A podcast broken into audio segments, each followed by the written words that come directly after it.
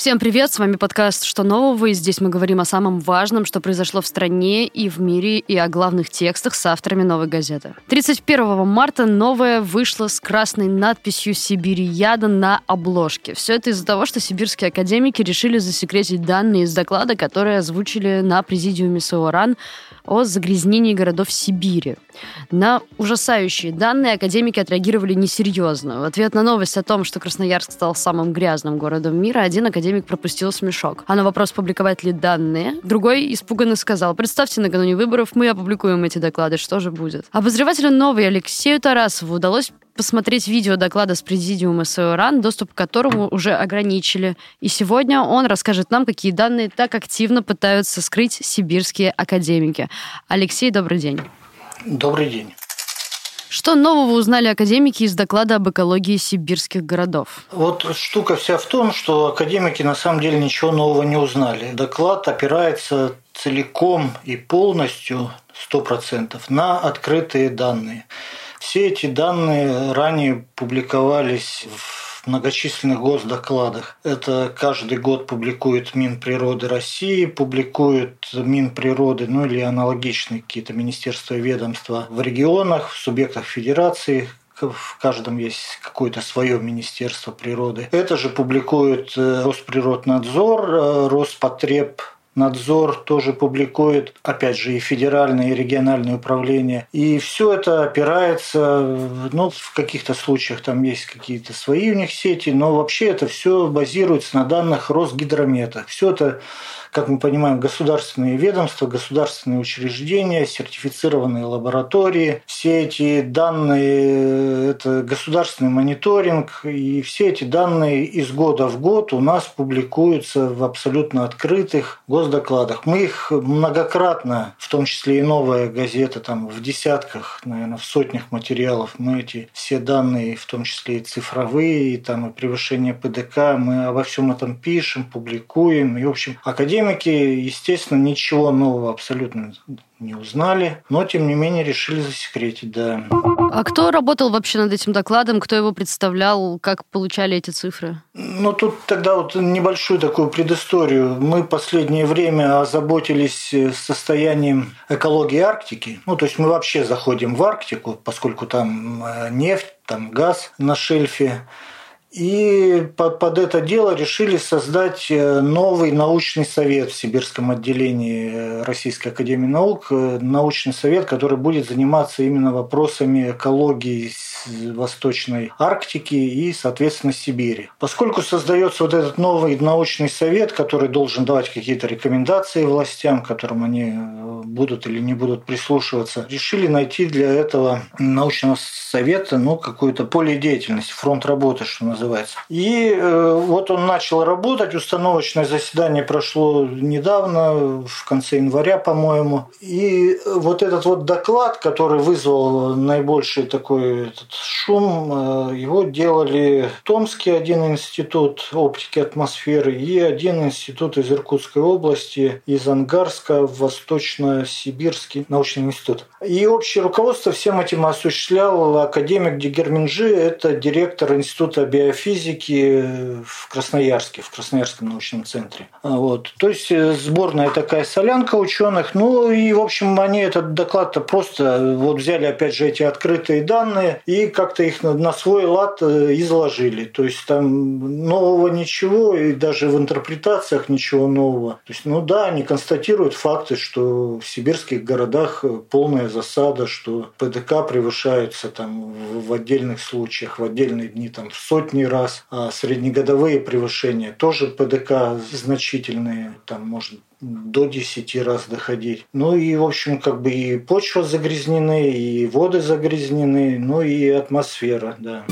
По каким вообще пунктам проводился анализ? То есть э, как это структурировалось? Ну вот тут тоже надо сначала сказать, то есть вот факторов каких-то, которые влияют на нашу с вами жизнь, на наше здоровье, их вообще наука там выделяет больше сотни. Их, возможно, и больше, да, но вот наша наука и вот в частности сибирская наука, она говорит о том, что там 100 с чем-то веществ да, на нас влияет.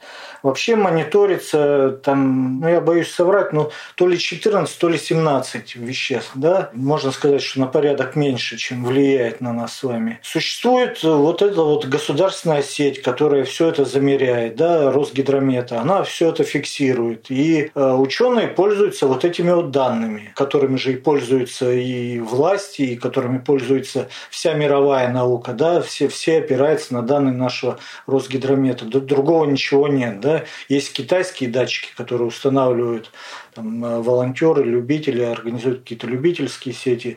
Вот, можно и на них, конечно, смотреть, но вот есть сеть Росгидромета. И ученые вот опирались на то, что замеряется. В общем, ничего не изобретали, никакого там бинома Ньютона. Есть сеть, есть данные, вот они их добросовестно описали. Но опять же, как описали? Взяли из госдокладов за последние годы сложили и вычислили, то есть, ну, там у Минприроды свой рейтинг, она там выделяет 20 э, э, городов, там когда-то 22 получается, когда 21, там у них свои методики, в которых наиболее загрязнен воздух, и обычно это вот исключительно сибирские города, иногда бывает, что там Магнитогорск, допустим, появится в, какие- в какие-то года, там какой-то город с Урала может появиться, да, там на границе Европы и Азии. Вообще обычно это только Сибирь и сибирские города.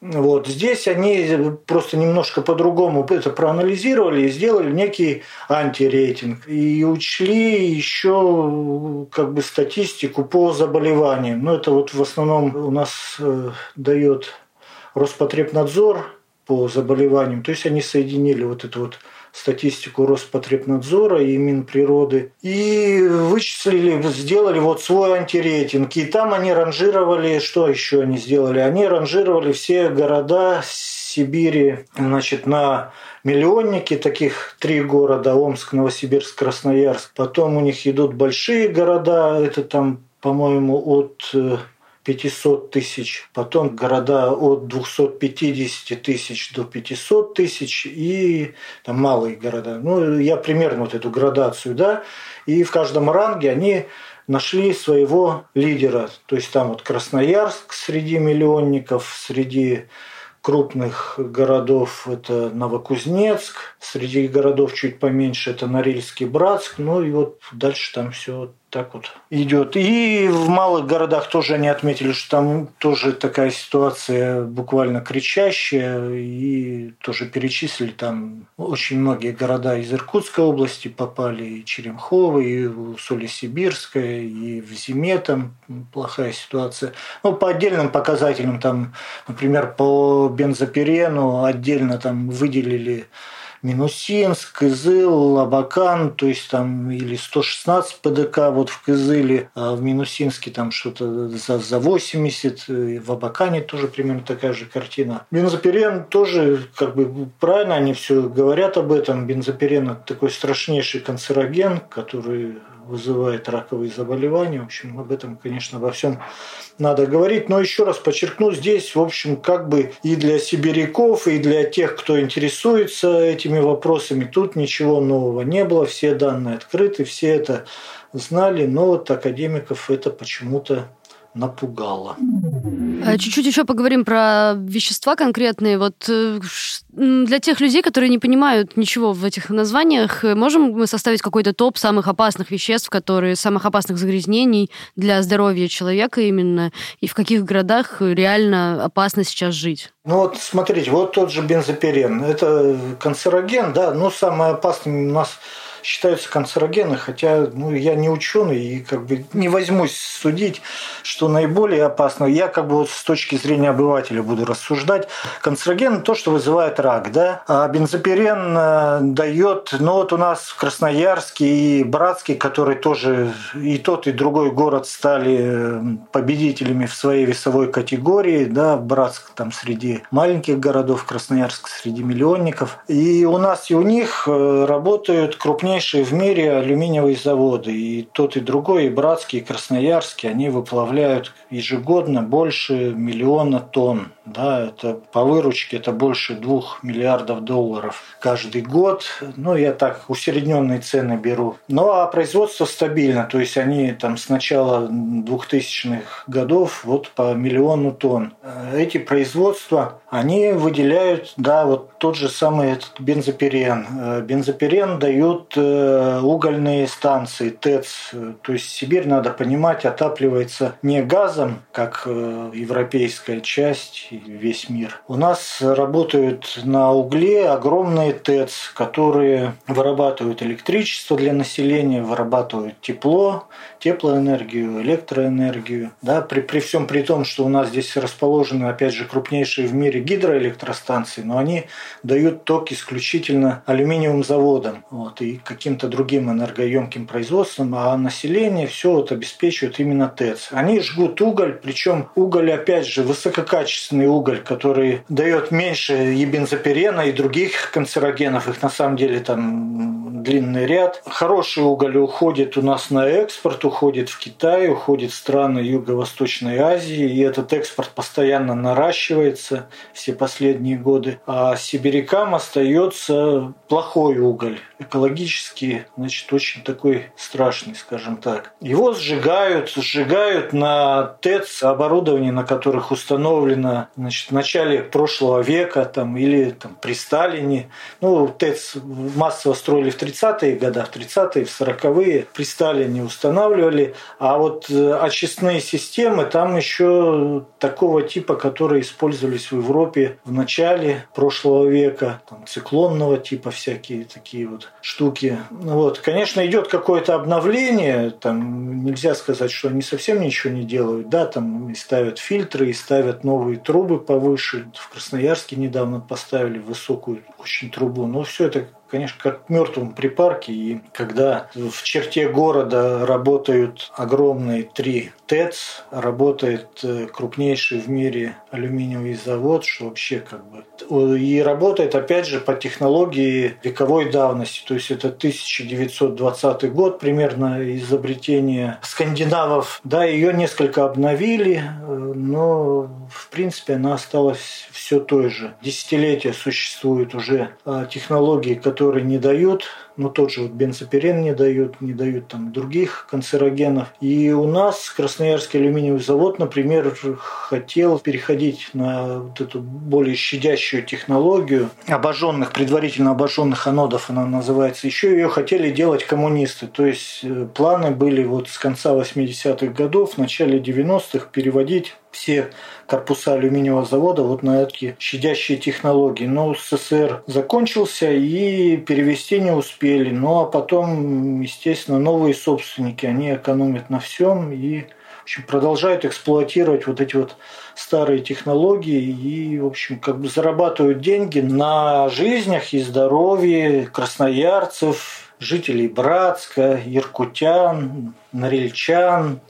в общем, все, все у нас отнимают годы жизни, а себе прибавляют в карман, соответственно, миллионы и миллиарды долларов. Но вот академики решили, что так и должно продолжаться, поэтому народу вроде как нечего знать, что у них там по десятку, по два десятка лет отнимают, что у нас ну, действительно страшная ситуация и в онкологии, и в этом докладе это отмечено, допустим, что Красноярск лидирует по онкопатологиям, а Кемерово, Кемеровская область, по-моему, оно лидирует по врожденным порокам развития. Алтай лидирует по заболеваниям детей. Ну и Красноярск действительно, наверное, на сегодня это город, в котором жить опасно для жизни, скажем так, и для здоровья.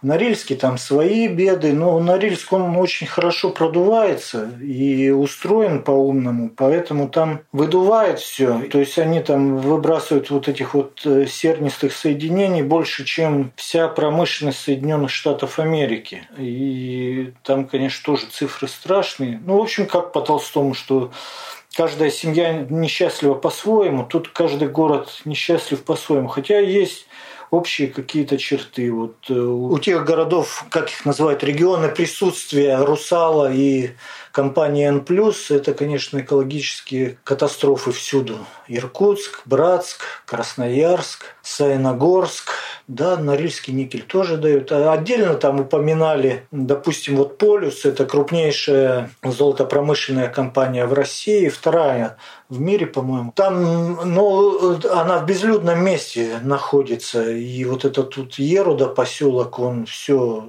там остался только вахтовый поселок, а такого поселения людского уже нету. И там отмечали они, да, что там огромные цифры по выбросам мышьяка, но это безлюдная местность, но ветрами, да, это все сдувает, опять же, каким-то ближе к населенным пунктам. Ну и реки там отравленные текут, это могу подтвердить как рыбак, который многократно посещал ту местность, и вот эти вот все притоки Енисея, которые текут с Енисейского кряжа, там рыба пропала, и пропала уже давно. В некоторых реках есть, еще встречается, а в некоторых их просто нету рыб.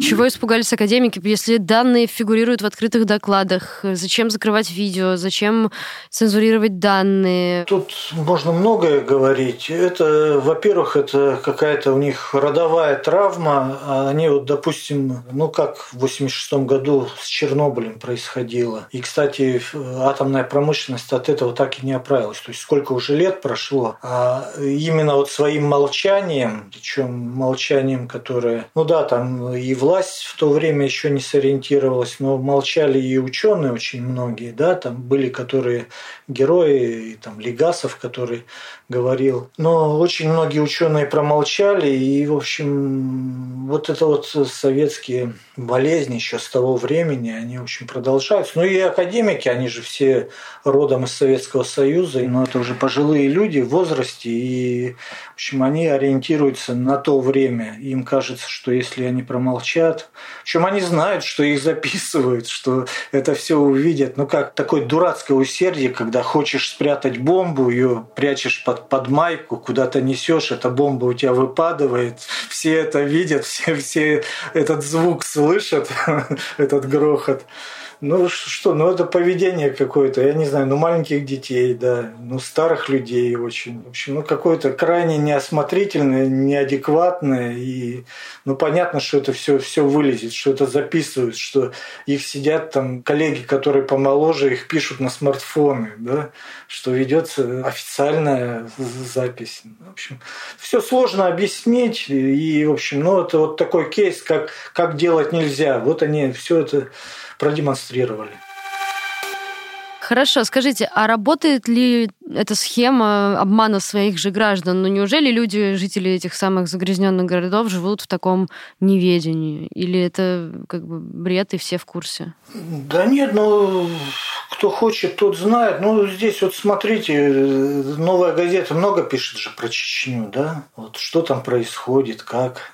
И люди же живут там, да, и против Кадырова не выступают, да, им вроде как все нравится. И в газете, ну, наверное, Тут секрета нет никакого. В том, что периодически возникают дискуссии, может, если людям так нравится жить, может, и зря и мы об этом пишем. Есть такая тема. Но то же самое и в Сибири. Все все знают, живут, смирились как-то. Тут людей сложно винить в чем-то, потому что люди действительно бедные, а люди живут ну, скажем так, небогато. У людей очень много проблем. Люди боятся что потерять работу. Люди, ну, огромный список их боязней, их проблем. Поэтому тут сложно. Вот если бы нас всех там, допустим, там три года отпаивали молоком, откармливали плюшками какими-то, и потом бы вот сказали, вот какие у вас главные проблемы. Да, мы, может быть, сказали бы тогда, ну вот экология у нас проблема. На самом деле никому до этого нет дела, и все продолжается, об этом говорится. Но новая газета об этом пишет там десятилетиями, да, о том, что происходит с экологией. Как вот, ну вот десятилетия пишем про Чечню, десятилетия пишем про экологию. Ну что, что, что меняется? Ничего, в общем, не меняется. Вот.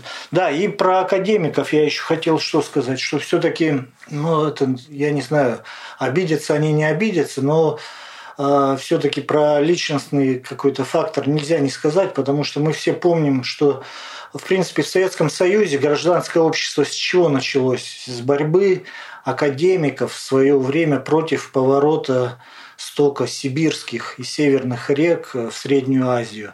Именно академики начинали эту борьбу, писали письма в ЦК, потом э, при Горбачеве, я помню, уже академик Пантрягин математик такой был, писал письмо лично Горбачеву, Яншин, академик, составлял письмо в ЦК, под которым подписывалась там куча ученых. Начинали бороться в 60-х еще там против строительства Байкальского целлюлоза бумажного комбината на берегу Байкала. Это все именно ученые начинали действия, которое в конце концов э, и привело к переменам большим в Советском Союзе. Да?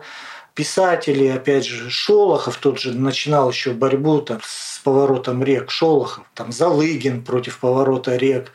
Ну, там я могу насылать э, множество имен, таких глыб, просто не людей, а глыб натуральных. И, конечно, вот э, называешь сейчас имена этих академиков, да, там Пармон, вот тот же Конторович – но люди далекие от науки э, этих имен просто не знают. Там может быть заслуженные действительно в своей сфере люди, которые там действительно не будем там преуменьшать их там заслуг научных, но как граждане они никто. И вот это вот их позорное поведение просто вот еще раз как бы высветило, что на самом деле они никто, они смотрят в рот э, власти, они боятся там окрика из Кремля, хотя ну, это абсолютная какая-то глупость. И Песков там, в общем, пресс-секретарь правильно сказал насчет них, что это их решение, и что никто им не приписывал запрещать этот доклад. И Путин им пальцем не грозил. Это, это целиком на их совести –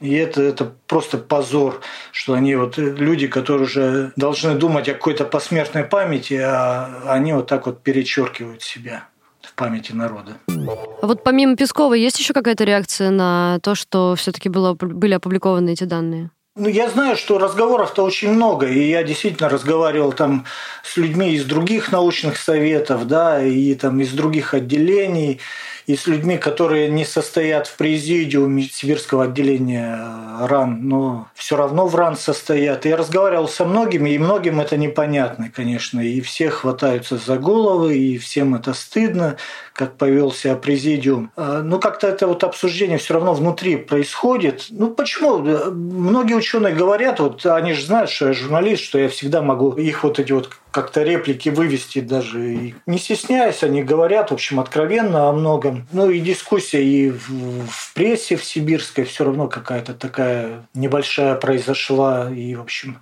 ну как бы в защиту-то академиков никто не высказывается, конечно. Они сейчас пытаются сделать хорошую мину, что они опубликуют к концу апреля, но кому это будет нужно, что они к концу апреля с какими-то комментариями опубликуют этот доклад, эти цифры, которые всем известны, какие там комментарии, ну, в общем, в общем позор, позор. Давайте, подводя итог, э, попробуем понять, как экология превратилась в одну из самых болезненных тем, таких для российского общества, и продолжается ли этот процесс? Ну, знаете, Сибирь – это такой отдельный случай. Да? Сибирь, она всегда осваивалась как колония. И вот как Ломоносов э, сказал, и эту фразу дурацкую ее не устают повторять, что Россия будет прирастать богатствами Сибири и Арктики, и Ледовитого океана. А что тогда Сибирь, которая э, считается частью России, что нами все будут прирастать, а мы тогда кто? И власть не стесняется до сих пор это повторять. Во времена Ломоносова это, может, было таким действительно откровением